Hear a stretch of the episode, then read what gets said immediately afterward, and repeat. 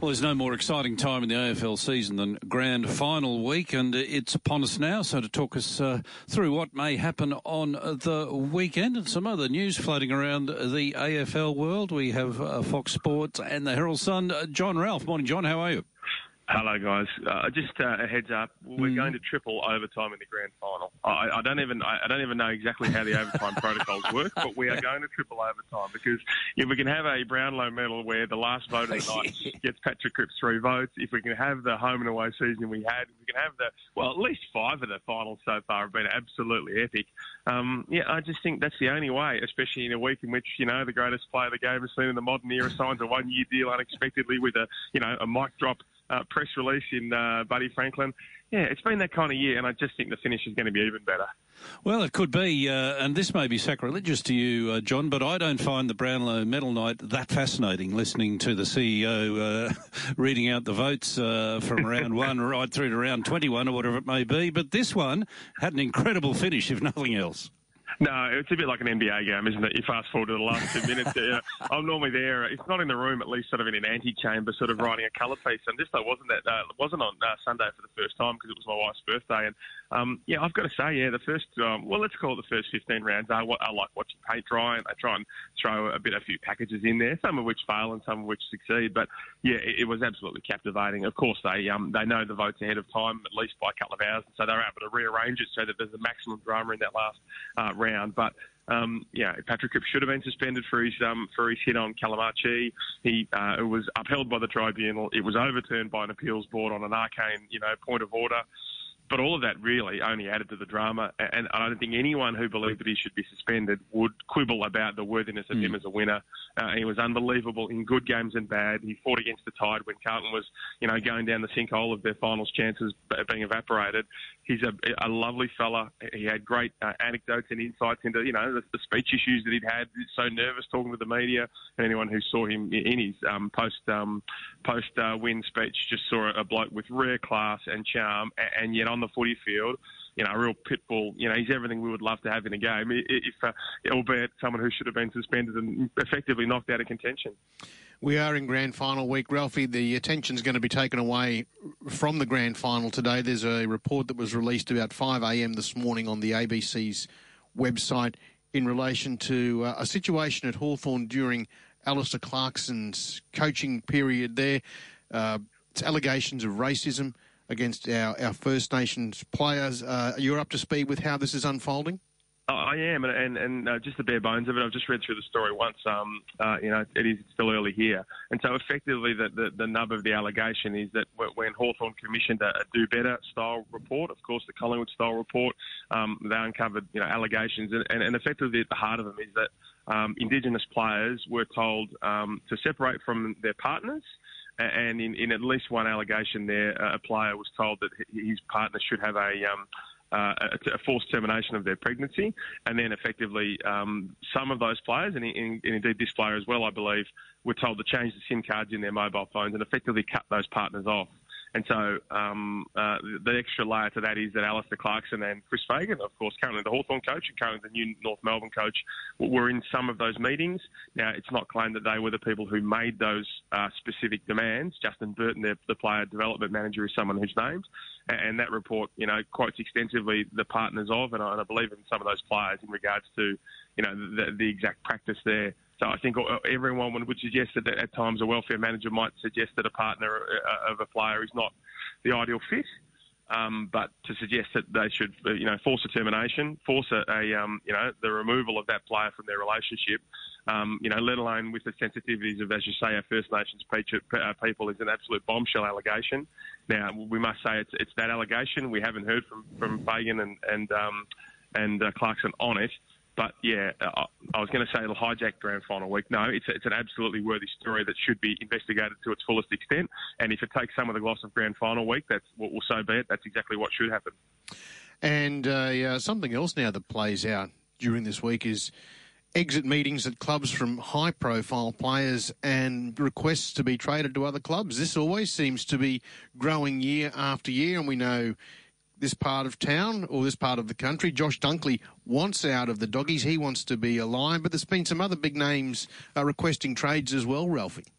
Yeah, that's correct, yeah. And so I still think the Josh Dunkley one is as big as it gets. And so you guys had Danny Daly on yesterday, and he said that the Dan McStay, the high-profile free agent, is, well, he didn't say it, but we would believe he's likely to request a free agency move to Collingwood today.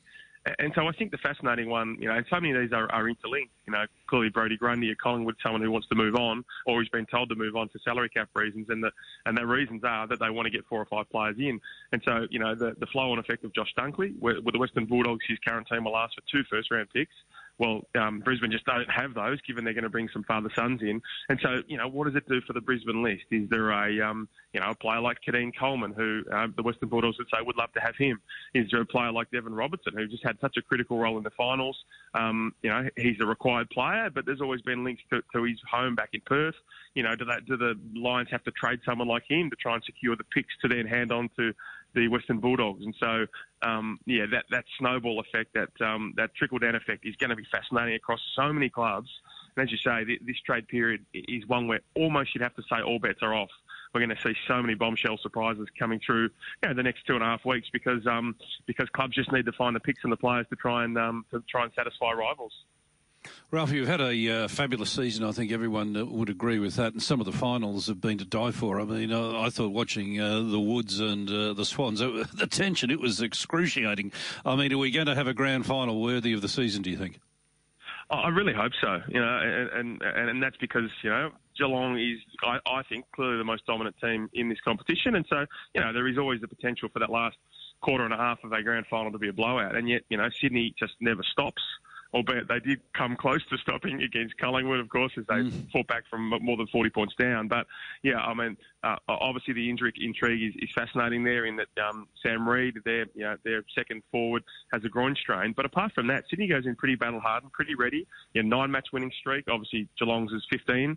You know, they have their own issues with Max Holmes, who I think is more likely to play off a hamstring strain. We'll find out today how he goes to their main training session. But, you know, both of these teams, they just keep coming. They really wilt. They're pretty evenly matched. You know, both have elite defences, so you don't think a key forward's going to come out and kick 7 and take the game away from anyone. So I suppose my point is I'm trying to build a case that this is a grand final. Let's hope we'll go down to the wire like, you know, many of them in recent history. Mm. Ralphie, yeah, we know that Norm Smith is a massive part of the AFL grand final, and so many fans look forward to trying to get the winner. Have you ever been invited to vote on the Norm Smith? No, not the Norm Smith, but I've been there as some of my colleagues have, and others have had quite significant bets, you know, on a certain winner, and have tried to very heavily lobby them. Now, thankfully, they were I wasn't really asking for that information. I haven't, but it is nerve-wracking. I've done a lot of those sort of Anzac and different sort of medals. I just think you go for the value. So what's your history show you? Okay, so intercept markers like Brian Lake. So that would throw in that Tom Stewart type who, you know, has taken all before him. You know, canny small forwards there like Paul Chapman or like Stevie Johnson. And so I think you look at a Tyson Stengel or an Isaac Heaney. Obviously, your star midfielders in, you know, we've seen, of course, with Dustin Martin. So, you know, the star midfielders who can go forward and kick goals. Or the bloke who, you know, the Mr. Fix-It in, you know, Cal Mills, who's, you know, he can play midfield, he can push the half forward, he can tag, he can go back into defence. So I'm giving you every single player on the field, but you know, there's some of the guys you'd go for if you're looking for a bit of, if you're looking for a little bit of value there, and in what is a bit of a crapshoot of a day in terms of who can win. So yeah, don't go for the $4 favourite, go for the bloke who's $15, and we'll give you a bit of fun for your money. My question was really based on, do you feel a lot of pressure being in that situation to name such an important award? No doubt, yeah. And my colleague, Glenn McFarlane, who is not the one who was succumbing to pressure, yeah, he says he's done it before and feels absolutely sick. Yeah, it feels like, yeah, he's fully aware of the fact that everyone is going to judge you. So you're looking at the stats, you know, wondering about that sleeper. You know, you'd be just so desperate for a Dustin Martin to emerge as someone who's the consensus pick. And there's times where, you know, you can go with your heart and go with a bit of a left-field choice, but it just, there is so much pressure on you to get it right. Thankfully now you're able to wait till the end of the game. Not like, of course, that, you know, that famous Brisbane Collingwood Grand Final where, you know, got so many of those judges would have changed their vote if they were allowed to wait until the last 5 minutes as Brisbane and Michael Voss took over. So, yeah, the pressure there is extraordinary. And, John, of course, the game is big enough in itself, but what surrounds the game is also fascinating down in Melbourne. You've got a four-day carnival basically now, with Thursday being the holiday. What can you tell us about the entertainment surrounding the day and the parade? At one stage it sounded like it was going to be a triathlon up the river and then along the road. What's it ended up at? Well, it's almost like that. So it's 20 minutes that these guys are on, boats or, I don't know if they're tugboats. I don't know what they are. But, barges. I think they're barges. That's what they are. That sounds better than tugboats. So these guys are going from, basically Fed Square down there to a live site. It looks like it's going to be sort of 14 degrees and sort of a bit cloudy for grand final day. So, but what Gillon McLachlan is promising is 250,000 people sort of on the banks of the Yarra. Now, clearly we know that Robbie Williams is I think it's an 18-minute set pre-game. Now, Gillon McLachlan, couldn't keep a secret. I think what we're looking towards is Kylie Minogue, I think, at halftime. Ooh. So I think Robbie and Kylie might reunite for a set.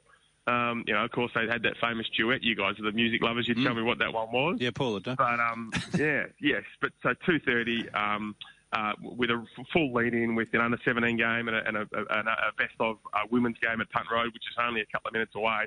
And, as you know, we've been football-starved for so long. Yeah. We've finally got the grand final back at its birthright. Mm-hmm. And all of that with a couple of days of a lead-in, as you say, with two public holidays should just mean that, well, by the time we get to the bounce, we are absolutely at fever pitch. We've only got 30 seconds till Newt's time here. Ralphie, who wins the grand final? Geelong wins the grand final.